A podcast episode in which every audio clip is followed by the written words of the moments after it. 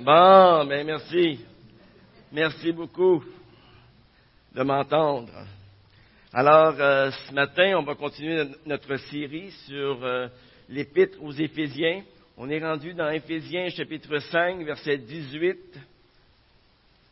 Et on va lire jusqu'au verset 21.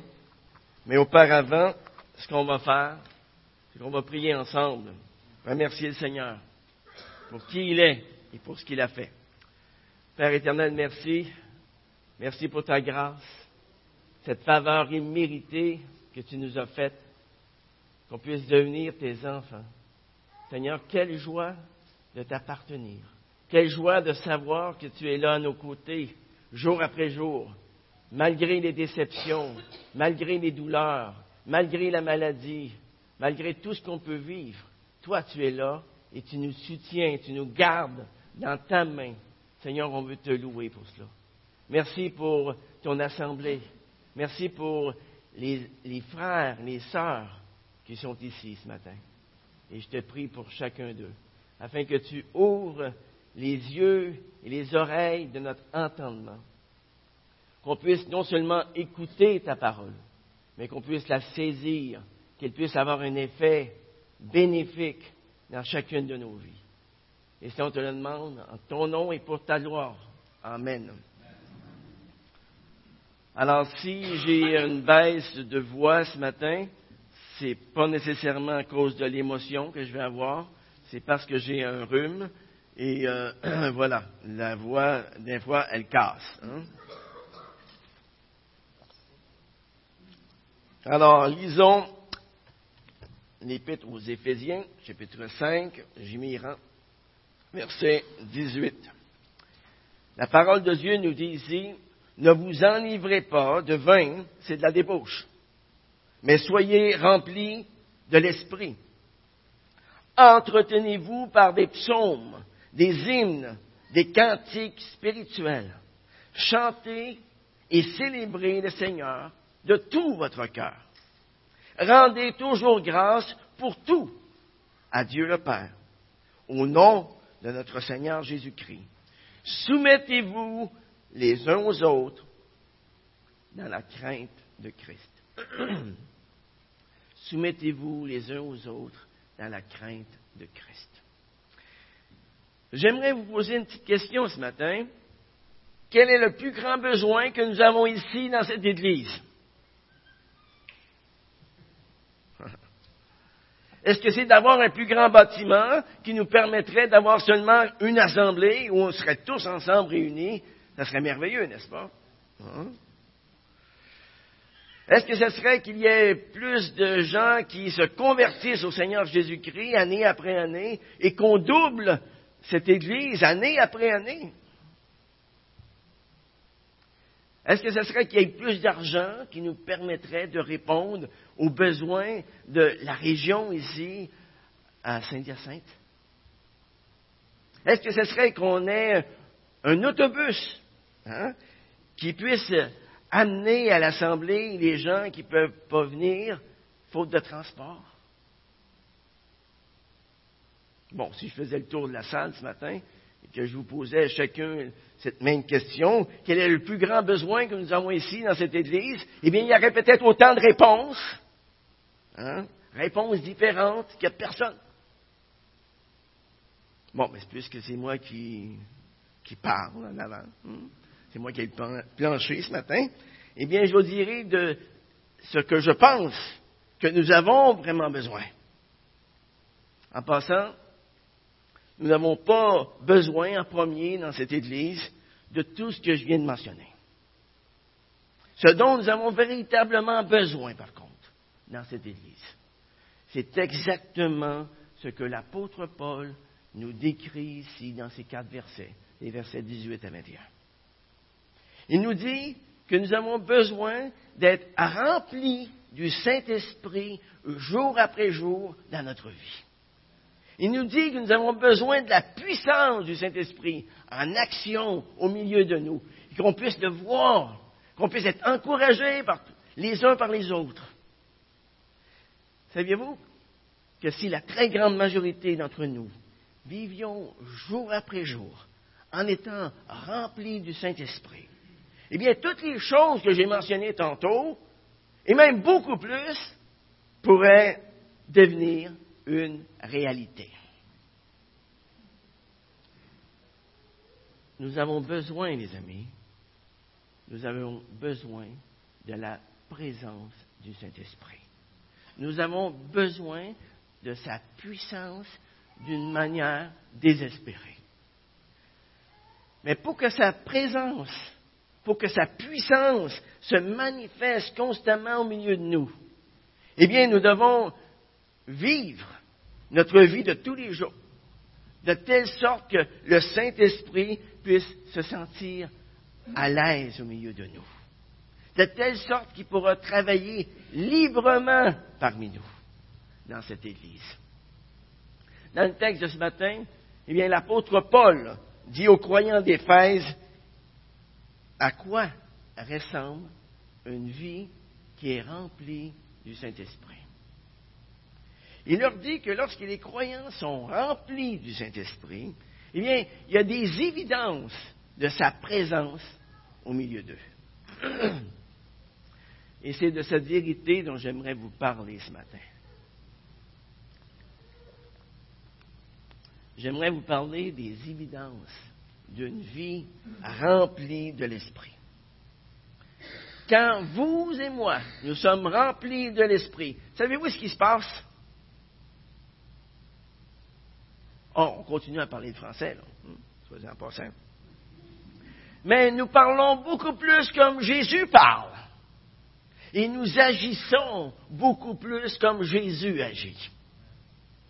Ça, c'est ce que le Saint-Esprit veut faire dans votre vie et dans la mienne. Le Saint-Esprit veut reproduire la vie de Jésus-Christ dans chaque croyant né de nouveau de cette Église. Dans chaque croyant. Question. Êtes-vous rempli du Saint-Esprit ce matin? Avez-vous été rempli du Saint-Esprit la semaine dernière, tout au long de la semaine, jour après jour? Pour répondre à cette question, eh bien, nous devons premièrement savoir ce que ça veut dire être rempli du Saint-Esprit. Qu'est-ce que ça veut dire être rempli du Saint-Esprit? Être rempli du Saint-Esprit, ça signifie être constamment sous le contrôle du Saint-Esprit. Dans notre intelligence, dans nos émotions et dans notre volonté. C'est le Saint-Esprit qui est au contrôle. C'est pas moi. Être rempli du Saint-Esprit implique que mon corps est tout entier sous le contrôle de Jésus-Christ. Et on peut dire, un exemple de l'apôtre Paul dans Galates 2, verset 20, ce n'est plus moi qui vis, c'est Christ qui vit en moi. Et ma vie présente dans la chair, eh bien, je la vis dans la foi au Fils de Dieu qui m'a aimé et qui s'est livré lui-même pour moi. Mais comment quelqu'un peut-il prétendre être rempli du Saint-Esprit?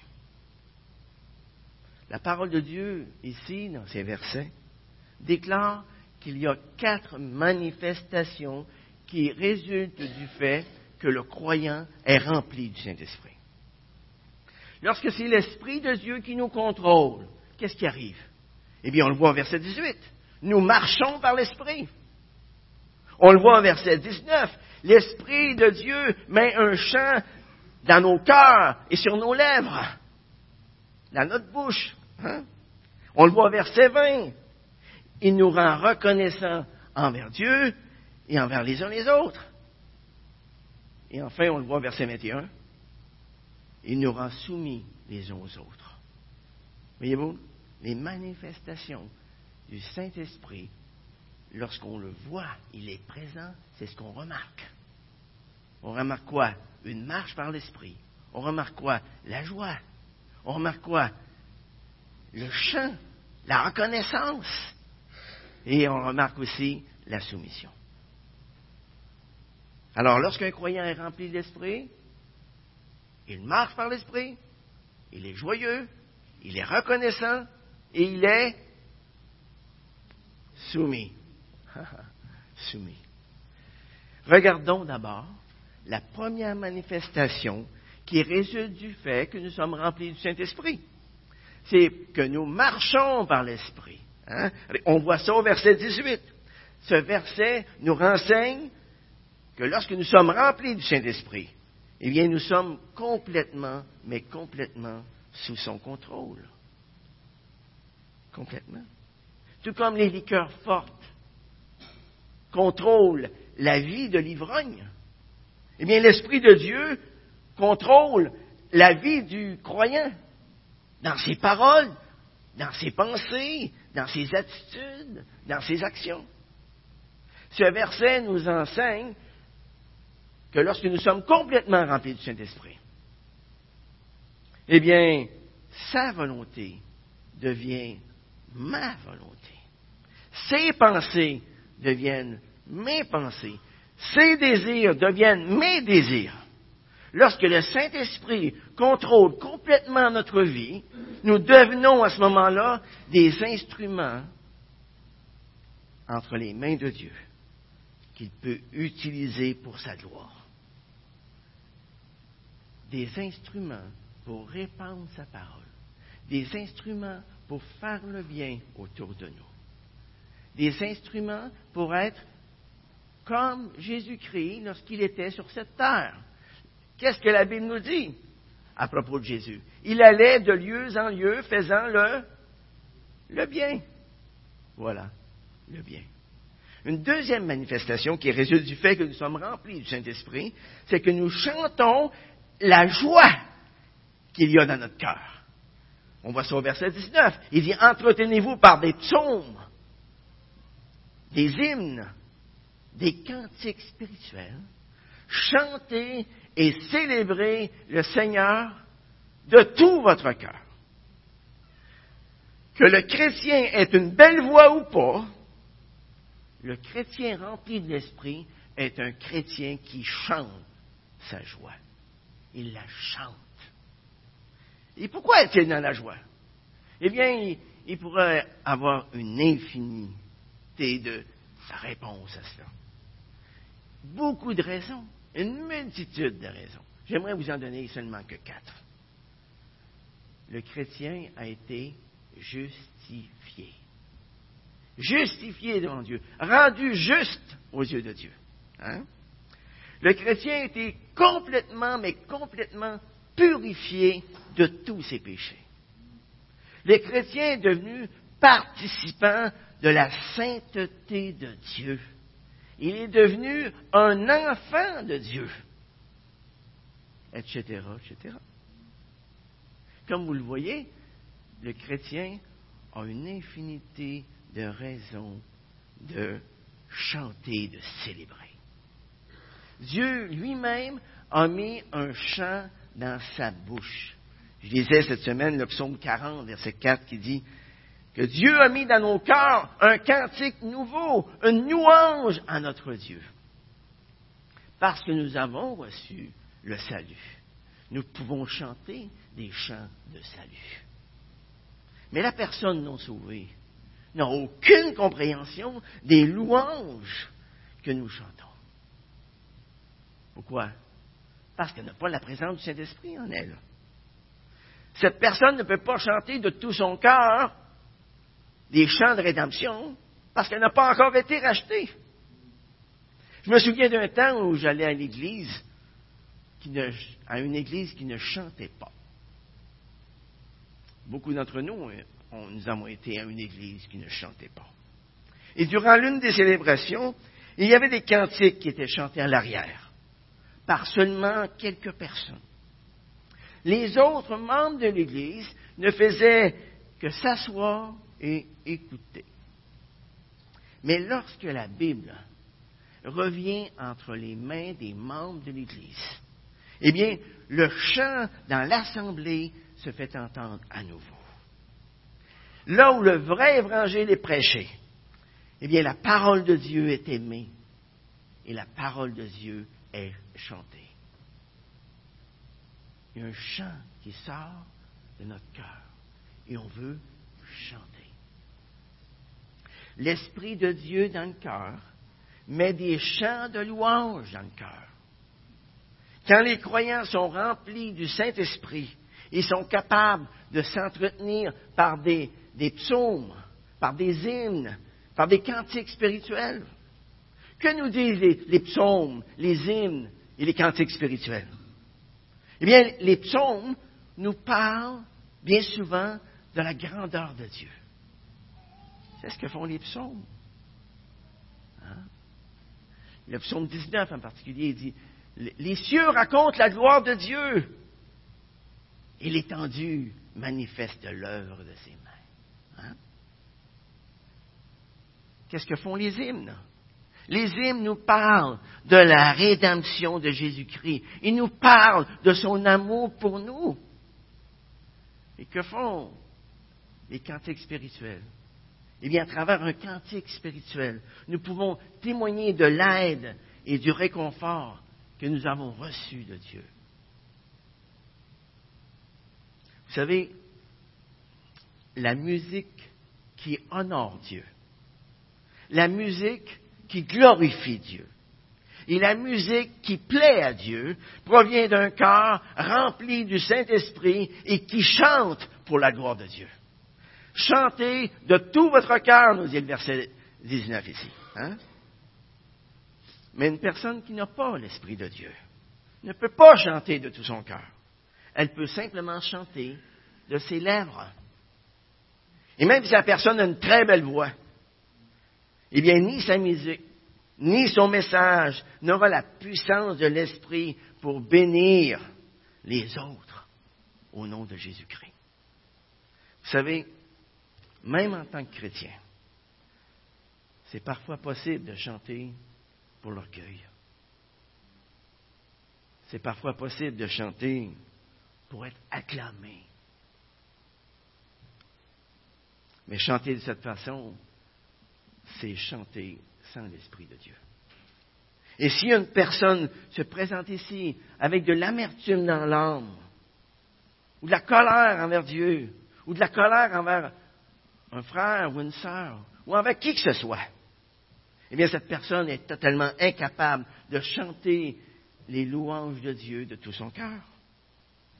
Voyez, ceux dont les cœurs ne sont pas en règle avec Dieu, eh bien, Dieu leur dit dans l'Ancien Testament, dans Amos chapitre 8, verset 10, Éloigne de moi le bruit de tes cantiques, je n'écoute pas le son de tes luttes.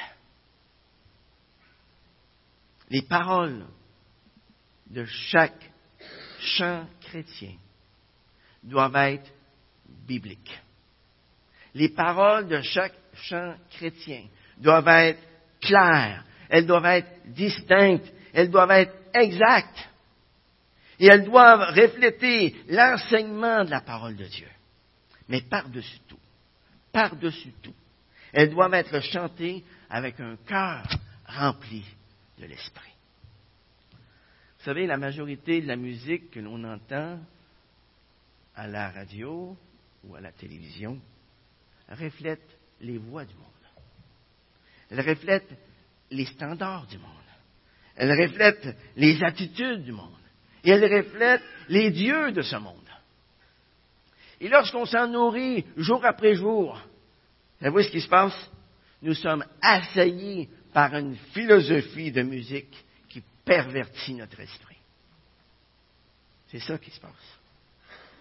C'est tragique, quelquefois, de constater que de la musique qui porte le nom de chrétien est un mini-mélo de philosophie mondaine et de vérité chrétienne. Soit dit en passant, j'apprécie énormément les cantiques qui sont choisis semaine après semaine par nos équipes de louanges. Pourquoi? Je ne dis pas ça pour les flatter, pas du tout. C'est parce que les cantiques que nous chantons sont centrés sur la personne de Jésus-Christ. Et lorsque les cantiques sont, centrés sur la personne de Jésus-Christ, eh bien, à ce moment-là, il y a de la joie qui peut abonder dans notre cœur. Parce qu'on élève nos âmes vers Dieu. Notre chant, nos chants, notre musique ne devraient pas non plus avoir pour but de nous divertir, mais plutôt de nous réjouir dans le Seigneur, de le louer. C'est ça qui, qui devrait être le but. Et la musique qui honore Dieu, qu'est-ce qu'elle fait? Elle bénit aussi son peuple. Savez-vous ce qu'un chant chrétien peut faire? Il peut guérir. Il peut calmer les nerfs. Il peut enlever la peur et l'anxiété qu'on peut avoir. Il peut nous délivrer de l'amertume et de la colère. Il peut même guérir des, maladies spirituelles. Il peut nous aider à nous détourner, à détourner notre attention de sur nous-mêmes. Il, il a tourné sur les besoins des autres. C'est ça que ça peut faire, un chant chrétien. La musique dans l'Église, les amis. C'est un moyen pour les croyants de s'édifier les uns les autres. C'est un moyen pour les croyants d'adorer le Seigneur. La véritable adoration commence toujours avec l'œuvre du Saint-Esprit en nous. Voyez le verset 19 là. Il découle directement du verset 18.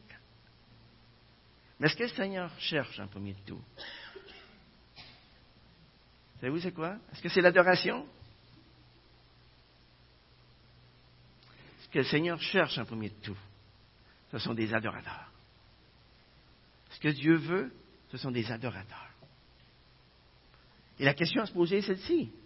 Est-ce que j'ai un cœur d'adorateur? Est-ce que j'ai un cœur d'adorateur? Est-ce que j'ai un cœur qui lui fait confiance? Est-ce que j'ai un cœur qui le prie? Est-ce que j'ai un cœur qui l'aime? Est-ce que j'ai un cœur qui lui obéit? Est-ce que j'ai un cœur qui le sert? Si oui, eh bien, nos chants d'adoration, nos chants de louange ne pourront pas faire autrement que de lui plaire. Une troisième manifestation qui résulte du fait que nous sommes remplis du Saint-Esprit, c'est que nous rendons grâce. Regardez le verset 20. Rendez toujours grâce pour tout à Dieu le Père au nom de notre Seigneur Jésus-Christ. Un jour, il y a un père qui a demandé à son jeune fils de faire la prière pour le repas. Et pendant que tout le reste de la famille avait penché la tête, avait fermé les yeux, eh bien, le petit gars, il, a pris le temps de regarder la nourriture qu'il y avait sur la table. La nourriture que sa mère avait préparée. Ensuite, il a baissé la tête et il a prié ainsi. Seigneur, je n'aime pas ce que je viens de voir. mais je te remercie quand même. Et je vais le manger quand même. Amen.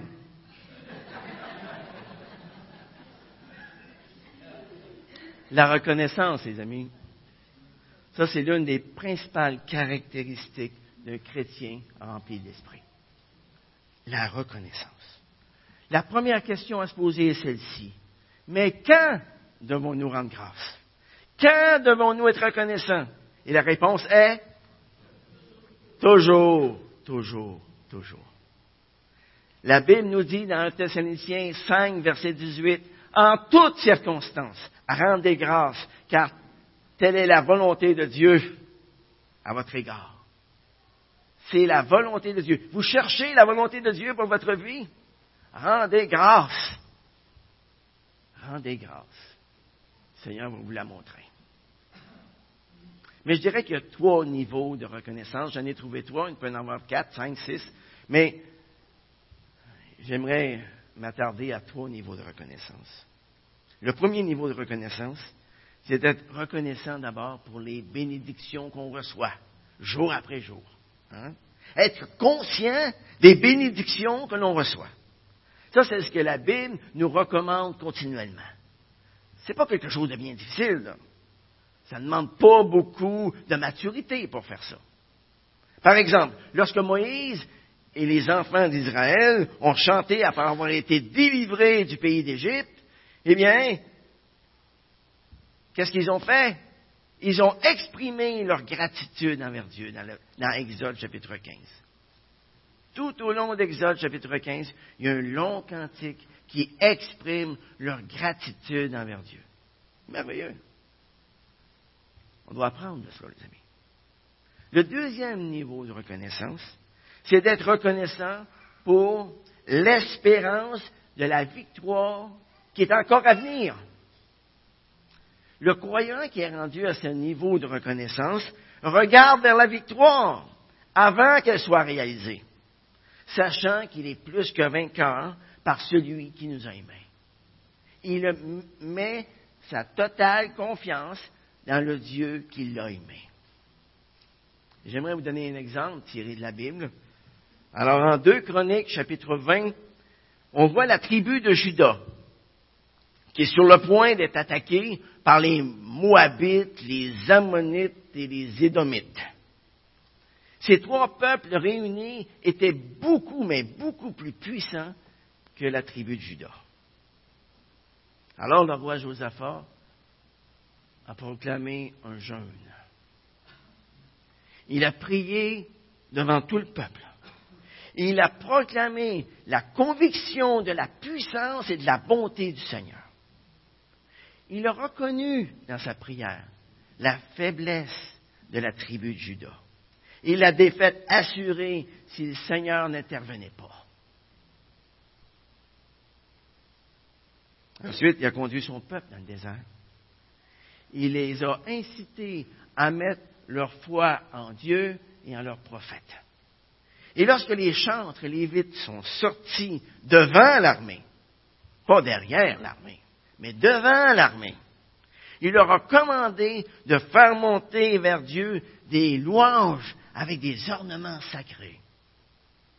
Et au moment même où les acclamations les louanges ont commencé. Savez-vous ce qui est arrivé? L'Éternel a dressé des embuscades contre les Ammonites, les Moabites, les Édomites. ils ont subi une grande défaite. Dieu a honoré la foi des Israélites. Et il veut honorer notre foi encore aujourd'hui, en ce 10 septembre 2017. Dieu est le même, ne change pas. Le troisième niveau de reconnaissance, c'est de remercier Dieu au beau milieu de la bataille.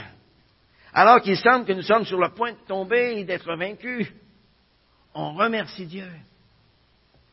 Remercier Dieu au milieu de la douleur, au milieu de la souffrance, au milieu des épreuves, au milieu de la, persécution. Ça, ça demande un plus haut niveau de spiritualité. Mais c'est exactement ce que Dieu attend de chacun de nous. Voyez, être reconnaissant, ce n'est jamais une option pour le chrétien. Jamais. Ce n'est pas non plus un haut standard de vie spirituelle que nous sommes libres de choisir ou de négliger. Non, c'est une simple question d'obéissance. Point à la ligne. Mais pour quelle raison devrions-nous rendre grâce à Dieu? Hein? La Bible nous dit ici, pour tout, pour toute chose. Toute chose. Un cœur rempli du Saint-Esprit voit la main gracieuse de Dieu dans chaque circonstance. Chaque circonstance. Par exemple, il remercie Dieu pour son emploi, même si cet emploi peut être très exigeant. Il remercie Dieu pour sa santé, même si elle est loin de ce qu'il aimerait qu'elle soit. Hmm? Il remercie Dieu. Peu importe comment il a pu être blessé, comment il a pu être désappointé, et même s'il ne comprend pas du tout, tout ce qui lui arrive, il remercie Dieu. La seule personne qui peut rendre grâce à Dieu en toutes choses, avec sincérité, c'est une personne humble. Une personne humble. C'est la personne qui sait qu'elle ne mérite rien et qui, à cause de cela, rend grâce à Dieu pour les plus petites choses. Quand on sait qu'on ne mérite rien, là, les amis, puis qu'on reçoit quelque chose, wow, on est content, hein? pas vrai? La Bible nous dit que c'est par grâce, en effet, que vous êtes sauvés. C'est une faveur imméritée. C'est une faveur qu'on ne méritait pas. Et à chaque jour, Dieu nous donne des faveurs qu'on ne mérite pas. Hein? Dans le psaume 118, verset 24, il dit que c'est ici le jour que l'Éternel a fait. Le 10 septembre 2017, c'est le jour que l'Éternel a fait. Voilà pourquoi vous devriez être dans la joie et l'allégresse. Pas merveilleux? C'est ça. Pour toute chose. Un manque de reconnaissance, ça provient toujours de l'orgueil. Tout le temps. Tout le temps, tout le temps, tout le temps. L'orgueil essaye de nous convaincre que notre travail, que notre santé, que notre conjoint et presque tout ce que nous avons n'est pas à l'auteur de ce que nous méritons. Est-ce que c'est vrai ça? Mais nous qui avons expérimenté la grâce, la faveur imméritée de Dieu, nous sommes appelés à être reconnaissants de tout ce que Dieu nous donne avec des paroles, avec des chants qui glorifient son nom. La Bible, dans Matthieu 5, versets 13 à 16, eh bien, Jésus nous dit, en parlant de ses disciples, qu'ils sont le sel de la terre, qu'ils sont la lumière du monde. Le sel est là pourquoi? Pour empêcher que la corruption, hein, la lumière est quoi? Elle est faite pour quoi? Pour éclairer. Éclairer. Jésus nous dit, il nous donne vraiment un, un privilège d'être le sel et la lumière du monde.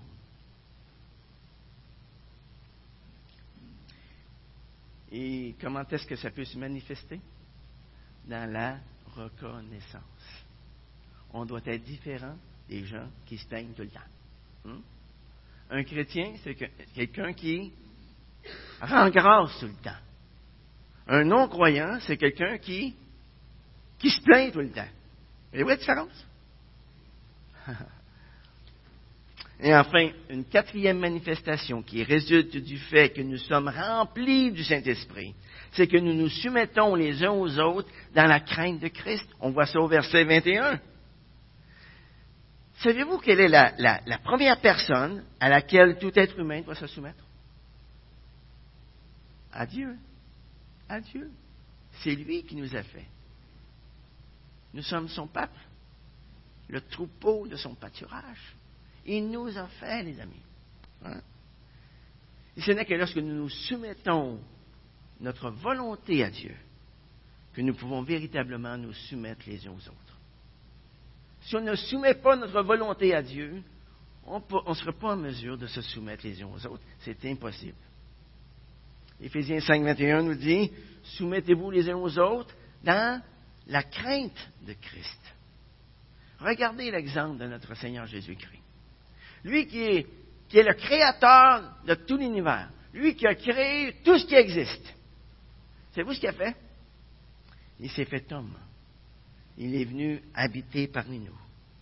Il est venu sur cette terre, non pas pour être servi, mais pour servir et pour donner sa vie en rançon pour beaucoup. Regardez ce que Jésus a dit à ses disciples dans Marc chapitre 10, versets 43 et 44. Quiconque veut être grand parmi vous sera votre serviteur. Quiconque veut être le premier parmi vous sera l'esclave de tous. Mais voyez-vous, la soumission, ça c'est quelque chose à laquelle nous, en tant qu'êtres humains, nous semblons éprouver beaucoup de difficultés. Vous trouvez pas? Par exemple, il semble que les personnes en charge qui ont été placées au-dessus de nous ne sont pas assez responsables pour qu'on leur soit soumis. Ils ne sont pas dignes de notre soumission. mais qu'ils en soient dignes ou pas, ça c'est à Dieu d'en juger, et non pas à nous. Hein? Et ce qu'on remarque aujourd'hui, dans la vie de tous les jours, ce n'est pas la soumission les uns aux autres, mais plutôt l'insoumission les uns aux autres, avec toutes les conséquences qui en découlent. quand chacun fait ce qui lui semble bon, sans se soucier des autres, quand chacun fait à sa tête, selon ses, propres désirs, selon ses, ses propres intérêts, ce qui en découle n'est pas très beau à voir. C'est l'anarchie partout. Le slogan en vigueur aujourd'hui, c'est Qu'est-ce que ça me rapporte? Qu'est-ce que ça me rapporte? Et devant une telle, une telle situation avec laquelle le monde est confronté, nous qui sommes remplis de l'Esprit, nous devons non seulement déclarer ce que la Bible a toujours déclaré, mais nous devons vivre ce que la Bible a toujours déclaré.